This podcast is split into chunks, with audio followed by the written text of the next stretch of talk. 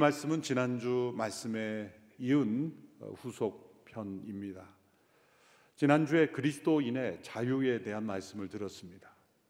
예수 그리스도의 십자가로 우리를 자유케 하실 뿐만 아니라 그 자유는 사랑으로 섬기는 자유요.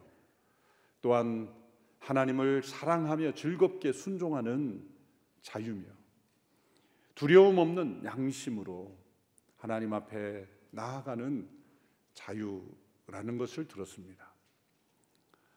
죄로부터의 자유일 뿐만 아니라 사랑으로 섬기는 자유입니다. 무엇 무엇 의로부터의 자유일 뿐만 아니라 무엇 의로의 자유입니다. 하나님께서 이스라엘 백성을 애굽 의로부터 이끌어내셨고 가나안 의로 들어가게 하셨습니다. 출애굽 자체가 목표가 아닙니다. 가나안 땅, 약속의 땅에서의 순종의 삶, 하나님의 말씀에 순종하는 동행하는 삶, 그것이 목표인 거죠. 십자가를 통해 우리를 구속하신 것, 그것이 목표가 아니라 그것은 과정입니다. 그리스도의 부활의 생명으로 우리가 하나님을 사랑하며 하나님과 동행하는 삶을 살도록 하시는 것. 부활의 생명으로 살게 하는 것, 그것이 목표인 것입니다.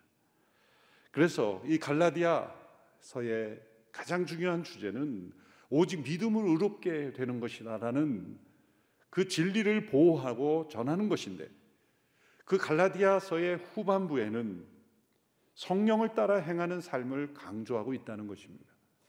이것은 연결되어 있기 때문이죠.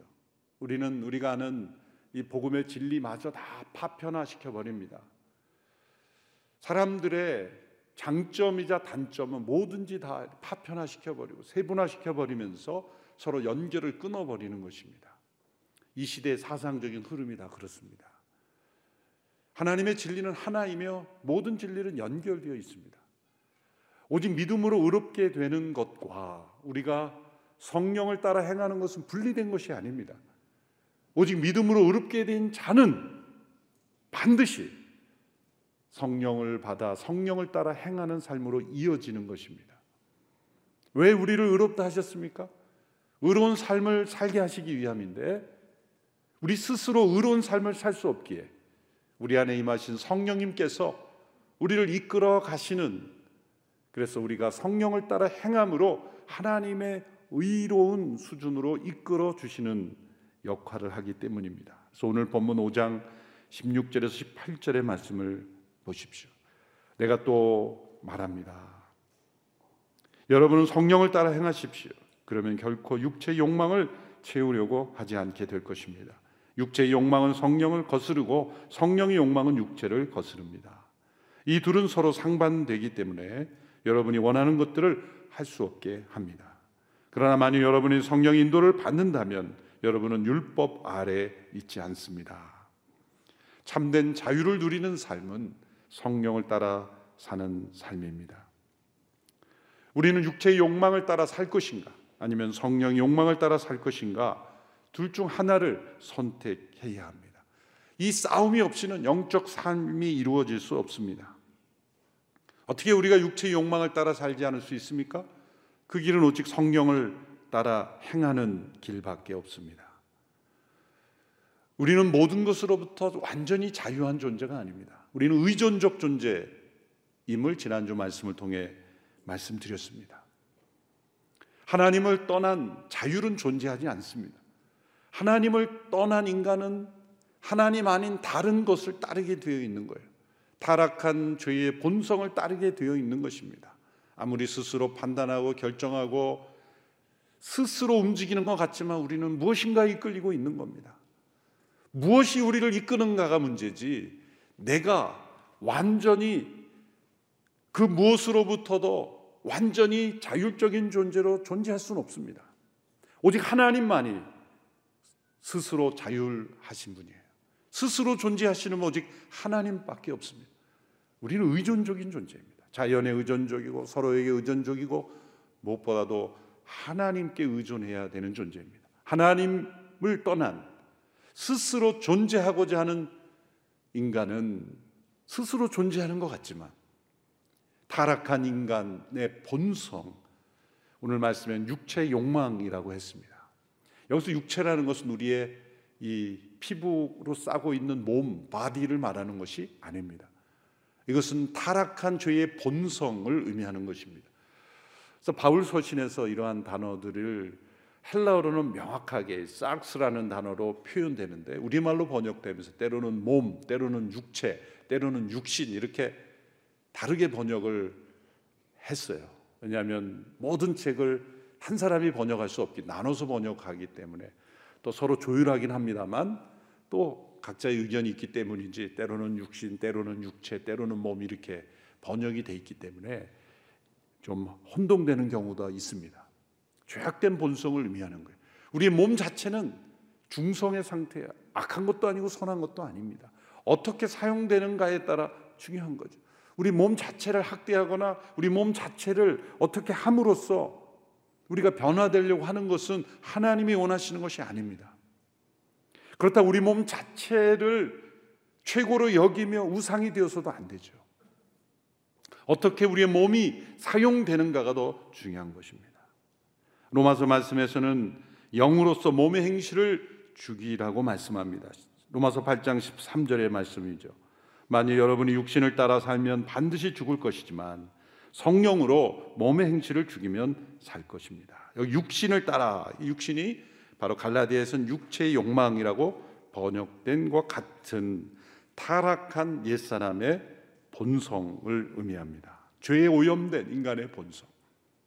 그래서 청교도들은 성령으로서 몸의 행실을 죽인다라는 것을 죄 죽이기 영어로 mortification이라는 단어를 자주 사용하면서 우리가 성령을 따라 살아갈 때 성령으로서 몸의 행실을 죽이는 삶을 죄 죽이기라는 표현을 자주 사용했습니다. 몸의 행실, 타락한 몸의 행실이 나타나는 것을 제거하기 위하여 사람들은 두 가지 잘못된 흐름을 사용합니다. 첫 번째 부류는 세상과 담을 쌓아버리는 것입니다. 보지 않고, 먹지 않고, 만나지 않고, 무엇인가를 하지 않음으로써 죄를 죽이려는 것입니다. 며칠 전에 인터넷 기사를 보니까 힌두교의 어떤 사람이 자신의 신에 대한 충성을 맹세하기 위해서 오른손을 들고 40 몇 년인가요? 그렇게 한 번도 내리지 않았다고 하는 기사를 보았죠. 손이 다 썩어 들어가고 말라버리는 몸으로서 몸의 행실을 죽이는 거예요. 어떤 면에서 효과가 있겠죠. 그러나 또 다른 부작용이 엄청난 거예요. 그런 고행으로서 몸의 행실을 죽일 수 있다는 것, 그 하나님의 뜻이 아니며 그것은 잘못된 흐름인 거죠. 두 번째 부류는 인간의 이성으로서 어떤 규칙을 만들어서 몸의 행실을 제어하려는 거죠. 첫 번째 세상과 담을 쌓는 것은 몸으로서 몸의 행실을 죽이는 것이라고 말한다면 두 번째는 혼, 정신으로서 몸의 행실을 죽이려고 하는 것입니다. 여기서 나타나는 게 율법주의죠. 이것 또한 옳지 않은 흐름입니다.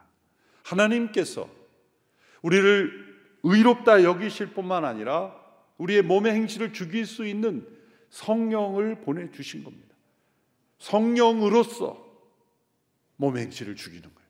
성령을 받은 영으로서 몸의 행실을 죽이는 것. 이 몸의 행실을 죽이는 세 단계가 있죠. 첫 번째는 이 성자 예수 그리스도와의 관계로부터 시작합니다. 예수님을 믿고 예수님과 함께 세례를 받는 것. 예수님과 함께 세례를 받는다는 것은 예수님의 죽음과 함께 나의 옛사람이 죽었음을 받아들이는 것입니다. 하나님께서 예수님의 죽음 안에서 우리를 심판하셨다는 것을 믿는 겁니다. 예수님의 죽음 안에서 하나님께서 우리를 심판하셨기에 그것을 믿는다면 우리도 함께 죽은 것이죠. 우리의 옛사람이 그리스도 안에서 함께 심판받았음을 믿음으로 이런 고백을 할 수 있습니다. 갈라디아서 5장 24절의 말씀이에요. 5장 24절 함께 읽습니다. 시작. 그리스도 예수께 속한 사람들은 육체와 함께 그 정욕과 욕망을 십자가에 못 박았습니다. 예수님을 믿는다는 것은 예수님과 함께 나의 육체만이 아니라 그 안에 있는 모든 정욕과 욕망이 못 박혔음을 믿는 것입니다.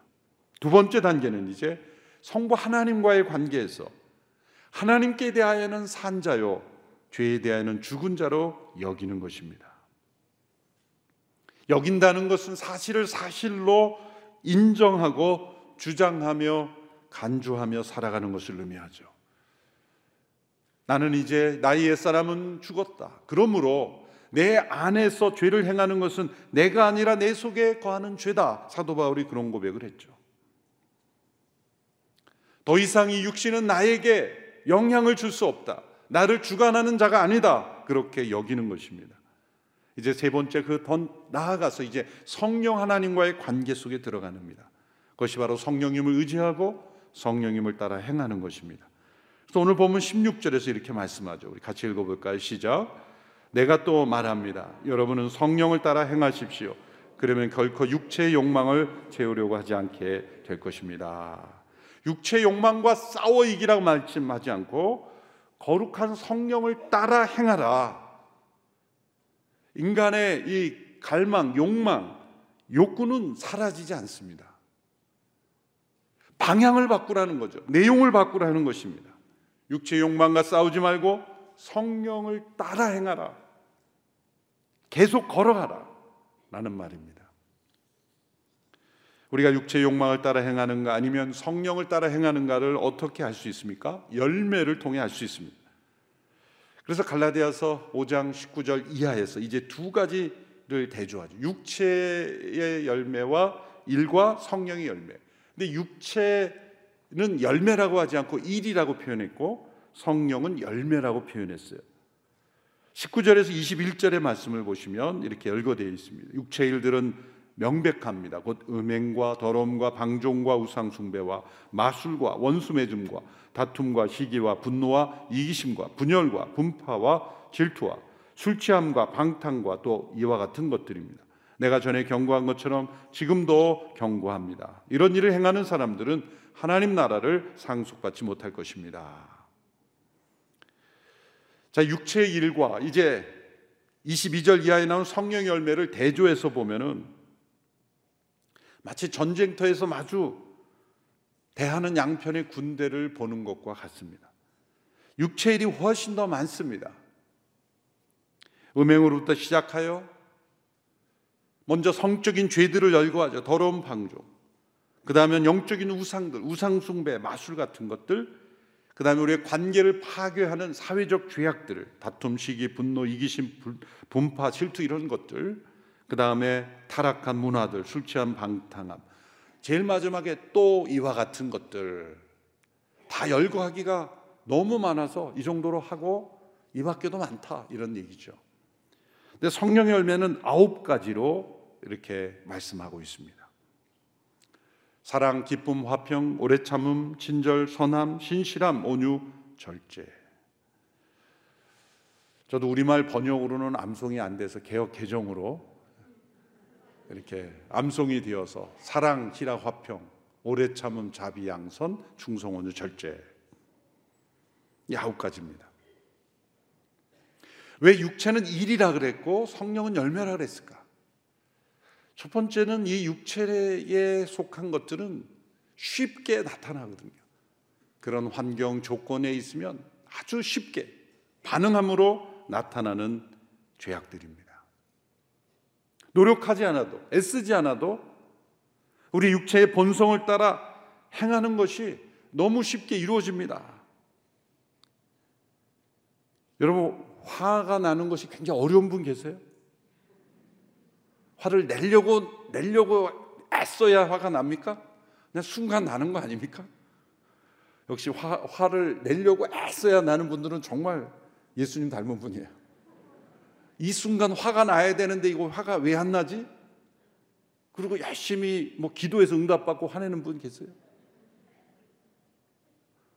화는 자기들 사로잡고 나버립니다. 질투, 시기, 여기에 더러움, 이런 것들은 그냥 때로 순간 자신을 사로잡아 버릴 수 있어요. 육체 일이라 열매라는 것은 시간이 필요한 거예요. 꾸준한 노력이 필요한 거예요. 한 번의 선택이 아니에요. 육체의 일은 한 번의 선택으로 그냥 일어날 수 있어요. 그런데 성령이면 한 번의 선택으로 일어나지 않아요. 쉽지 않습니다. 여러분 오래 참음이 그냥 자연적으로 일어나는 분 계십니까? 노력하지 않아도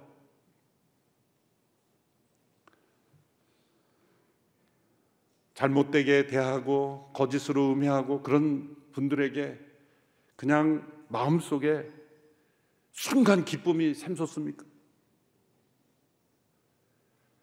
열매라는 것은 아침에 씨를 뿌리면 오후에 열매가 거두어지는 것이 아니에요. 씨를 뿌린 직후에 열매를 거둘 수가 없어요. 물을 주고 햇빛을 쬐고 일정한 기간 기다림이 있어야 되고 성숙의 기간이 필요하고 지속적인 무엇인가가 투자가 돼야 돼요. 그렇지 않으면 열매가 맺어지지 않습니다. 성령을 따라 행하라라는 행하라는 말씀은 계속해서 그 길을 걸어가라. 한 번이 아닙니다. 두 번이 아닙니다. 계속된 반복된 선택을 통해 우리의 습관 속에 실천을 통해 열매를 맺어야 되는 거예요. 그런데 열매가 맺어지기 시작하면 이제는 되돌아갈 수 없을 만큼 이전에 분노하였던 것들, 이전에 마음속에 일어났던 모든 육체 욕망이 사라져 버리고 성령 열매가 계속해서 또 열매가 맺어집니다. 오스왈드 챔버스라는 분이 구속의 심리학이라는 책에서 이러한 성령을 따라 행하는 계속적인 실천이 얼마나 중요한가를 강조한 글 중에 일부를 제가 인용하고자 합니다. 위기가 닥치면 우리는 하나님께 도움을 청한다. 그러나 우리가 본성을 우리의 협력자로 만들지 않는 한 그분은 결코 우리를 도와주실 수 없다. 우리의 타락한 이 본성을 제거하고 정말 우리가 하나님을 따라 행하는 협력자로 스스로 만들어 가야 한다는 거죠. 실천은 우리의 것이지 하나님의 영역이 아니기 때문이다. 하나님은 우리를 중생시키셔서 자신의 모든 신적인 능력을 활용할 수 있는 위치에 우리를 두신다. 하나님의 능력을 활용할 수 있는 위치에 우리를 두신다는 거예요. 하지만 강요하시지 않는다. 성령을 따라 행하는 것은 성령님이 나를 사로잡아서 내 안에 갑자기 사랑하게 하고 오래 참게 하고 그렇게 하시지 않는다는 거예요. 그럴 수 있는 능력을 활용할 수 있는 위치에는 두시는 거예요. 그러나 그 길은 우리가 걸어가야 되는 거예요. 이것은 자기 스스로 어려워지는 것과 다른 것입니다. 우리가 하나님의 의를 덧입는 것 오직 믿음을 어렵게 되며 그 믿는 자들에게 성령을 주심으로 이제 성령을 따라 행함으로 열매가 우리 안에 맺어가야 한다는 거죠. 성령의 열매를 아홉 가지로 구분했습니다. 개정 번역으로 하면 사랑, 희락, 화평, 오래 참음, 자비, 양선, 충성, 온유, 절제. 특이한 것은 아홉 가지인데 열매들이라고 하지 않고 열매라고 단수로 표시한 거예요. 이것은 오기인가 잘못된 표시인가 아니면 의도가 있는 거라고 할 때 학자들은 분명 의도가 있는 것이다. 한 송이의 포도에 여러 개의 포도알이 있는 것처럼 오렌지 하나 안에 하나의 오렌지 안에 여러 개의 열매가 있는 것처럼 이 열매는 서로 연결되어 있는 것이다. 하나의 열매가 또 하나의 열매를 만들어낸다. 또 전체가 하나의 열매라고 말할 수가 있다. 그래서 이것을 세분하여 구분하는 것보다 저는 가장 앞서 나오는 열매인 사랑, 그리고 가장 중요한 열매이며 또한 하나님의 본질적인 성품인 이 사랑. 하나님은 사랑이시라라고 말씀하시죠. 그러나 하나님은 화, 하나님은 오래 참음이시다, 자비이시다, 양선이다 표현은 나오지만 자비의 하나님이라 하지 하나님은 자비이시다라고 말하죠. 하나님은 사랑이시다. 하나님의 본질적인 성품을 설명하는 단어이기 때문에 그 사랑을 중심으로 가지 열매를 풀어보고자 합니다. 모든 것을 포괄하는 열매로. 그러므로 성령 열매란 무엇인가? 사랑이다. 무조건적인 사랑, 이타적인 사랑, 대가를 바라지 않는 하나님의 사랑. 구약에서는 헤세드예요. 신약에서는 아가페의 사랑입니다. 그럼 기쁨은 무엇입니까? 행복한 사랑이다. 라고 말할 수가 있죠. 환경이 주는 상황이 주는 기쁨이 아니라 성령님께서 주시는 그 행복을 누리는 사랑이 바로 기쁨이다. 화평이란 무엇입니까? 하나 된 사랑이다. 오래 참음은 인내하는 사랑입니다. 사랑은 오래 참고라고 고린도전 13장에서도 말씀하죠. 사랑은 사랑이 있다면 오래 참게 되는 거예요. 그러니까 오래 참음도 사랑의 한 열매 중에 하나다라고 말할 수가 있죠. 자비란 무엇입니까? 누군가를 도와줄 방법을 찾는 친절한 사랑입니다. 양선이란 무엇입니까? 이기심이 없는 착한 사랑입니다. 중성이란 책임감 있는 사랑입니다. 온유란 겸손한 사랑입니다. 절제란 훈련된 사랑입니다.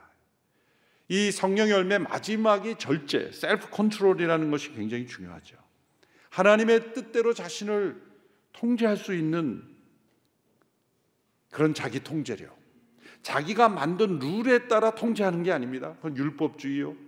그건 규칙주의자죠. 하나님의 뜻대로 자신을 맞춰갈 수 있는 통제력. 이 성령의 열매입니다. 성령의 열매가 사랑으로 시작하여 절제로 끝나는 것이 매우 의미가 있습니다. 우리 하나님의 사랑이 절제된 사랑이죠. 분별력 있는 사랑입니다. 그래서 우리를 때로 훈련하시는 거예요. 때로 고난을 통해 우리를 정결케 하시는 겁니다. 분별력 없는 사랑은 무엇이든지 퍼주기만 하고 잘못돼도 내버려 두는 사랑일 것입니다. 그러나 하나님의 사랑은 절제된 사랑이세요. 그래서 우리를 훈련하시는 겁니다. 때로 절제 없는 사랑을 요즘은 사랑이라고 여기죠. 사랑에 절제가 없을 때 사랑은 악의 도구가 돼버리고 맙니다. 이런 아홉 가지 열매들이 23절에 보면 이 같은 것들을 금지할 율법이 없습니다. 이 같은 것을 금지할 법이 없느니라 말했습니다. 그것은 이 열매는 막을 수 있는 방법이 없다는 거예요. 어떤 상황, 어떤 대상, 어떠한 조건 속에서도 이 열매는 맺어지게 되어 있습니다. 성령의 은사는 상황에 따라, 대상에 따라, 그 사람의 상태에 따라 나타날 수도 있고 나타나지 않을 수도 있어요. 성령의 은사는 일평생만 한 번 나타나고 사라질 수도 있어요. 내 마음의 상태가 불편한 상태에서도 성령 은사는 나타날 수 있어요. 하나님의 성령의 주권적인 역사로 쓰시는 것이기 때문이에요. 그런 열매는 상황과 조건과 또 대상에 따라 달라지지 않습니다. 우리의 내면에 형성된 그리스도의 성품이기 때문이죠. 사랑의 열매는 어디서 볼 수 있습니까? 십자가에 못 박히신 예수님. 불법으로 재판하고 모욕하고 십자가에 자기를 못 박는 그들을 용서하시고 그들을 위해 기도하시는 그 예수님. 사랑의 열매죠. 예수님께서 억지로 용서의 기도를 하시겠습니까? 성령의 열매가 나타난 거예요. 희락의 열매는 어디서 나타납니까? 바울의 빌립보스에서 감옥에 갇힌 그가 기뻐하라 주 안에서 기뻐하라. 자신이 기뻐하지 않는 사람이 어떻게 바깥에 있는 사람들을 향해 기뻐하라고 할까요? 감옥이라는 환경이 가질 수 없는 기쁨의 열매입니다. 화평의 열매는 야고보 사도를 통해서 고백이 됩니다. 핍박과 시험에 직면하여 분열될 수밖에 없는 그들에게 화평의 열매를 고백했습니다. 인내의 열매는 히브리서 기자를 통하여 역시 핍박 속에서 오래 참고 인내하는 그 성도들에게서 인내의 열매가 나타났습니다. 자비의 열매는 데살로니가에서 사역하는 바울이 그들 가운데 유순한 유모가 같이 되었다. 소동하는 아주 거센 사람들 틈에서 그들을 위하여 수고하는 열매를 맺었습니다. 양선의 열매. 이 착한 사랑이죠. 바나바를 통해 나타납니다. 사도행전 11장에 바나바는 착한 사람이요 성령과 믿음이 충만한 자여서 이에 큰 무리가 죽게 더했다고 말합니다. 충성의 열매 요한계시록에 나타난 서머나 교회가 맺었습니다. 환란 속에서도 죽도록 충성함으로 믿음을 지킨 모습, 충성스럽게 믿음을 지킴으로 책망받지 않았던 교회가 바로 서머나 교회였습니다. 온유의 열매는 어디서 나타납니까? 사도행전에서 집사로 피택을 받아 사역을 하다가 이제 자신을 죽이려는 사람들 앞에서 천사의 얼굴을 보여준 스테반 집사님. 자신을 돌로 치려 달려드는 그 수많은 무리 앞에서 누가가 그 스테반 집사님의 얼굴에 천사의 얼굴 같은 그런 온유함을 발견하고 기록했죠. 스테반 집사님이 언론을 의식해서 지금 포즈를 취한 걸까요? 수많은 사람들이 돌로 치려고 하는데 속에서는 두려움과 분노가 치밀어 오르지만 이게 나중에 성경으로 기록될 텐데 내가 표정 잘 지어야지. 그리고 사람들에게 보이려고 천사의 얼굴을 만든 얼굴일까요? 열매는 바로 이렇게 그 상황과 대상과 상관없이 맺어지는 겁니다. 원수 같은 사람이 그 앞에 나타나도 기쁨이, 감사가, 양선이, 오래 참음이 일어나는 거예요. 감출 수 없는 겁니다. 이 같은 것을 금지할 법이 없느니라. 절제 열매는 역시 사도 바울이죠. 수많은 그런 어려움 속에서 스스로 장막을 만들어 파는 일을 하면서 그는 모든 일에 절제해야 돼. 고린도전서 말씀에 이 길을 다투는 자마다 모든 일에 절제한다는 고백은 바로 자신의 고백입니다. 성령을 따라 행하는 사람은 어떠한 환경과 상황 속에서도 열매가 나타나는 거예요. 사랑의 열매는 희락의 열매를 만들어내고 희락의 열매는 화평의 열매를 만들어내고 열매가 또 다른 열매를 만들어내면서 더 풍성한 삶을 누리게 됩니다. 육체의 욕망을 따르는 사람은 율법의 종이 되고 속박에 이르지만 성령을 따라 행하는 사람은 참 자유를 누립니다. 우리에게 이러한 성령 열매가 충만히 맺어지기를 축원합니다. 우리는 성령을 따라 행할 수 있는 능력을 받았습니다. 우리가 이러한 선택, 꾸준한 선택으로 우리 안에 열매 맺는 삶이 되기를 축원합니다. 기도하겠습니다. 하나님 예수 그리스도의 십자가로 우리를 구속하시며 성령님을 보내 주심으로 우리가 믿고 의지하고 따를 수 있는 인도자가 되어 주시니 감사합니다. 우리 안에 살아계신 성령님 우리가 성령님과 동행하며 성령을 따라 행함으로 풍성한 열매 맺게 하여 주옵소서. 예수님의 이름으로 기도드리옵나이다.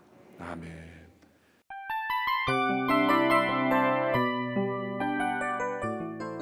이 프로그램은 청취자 여러분의 소중한 후원으로 제작됩니다.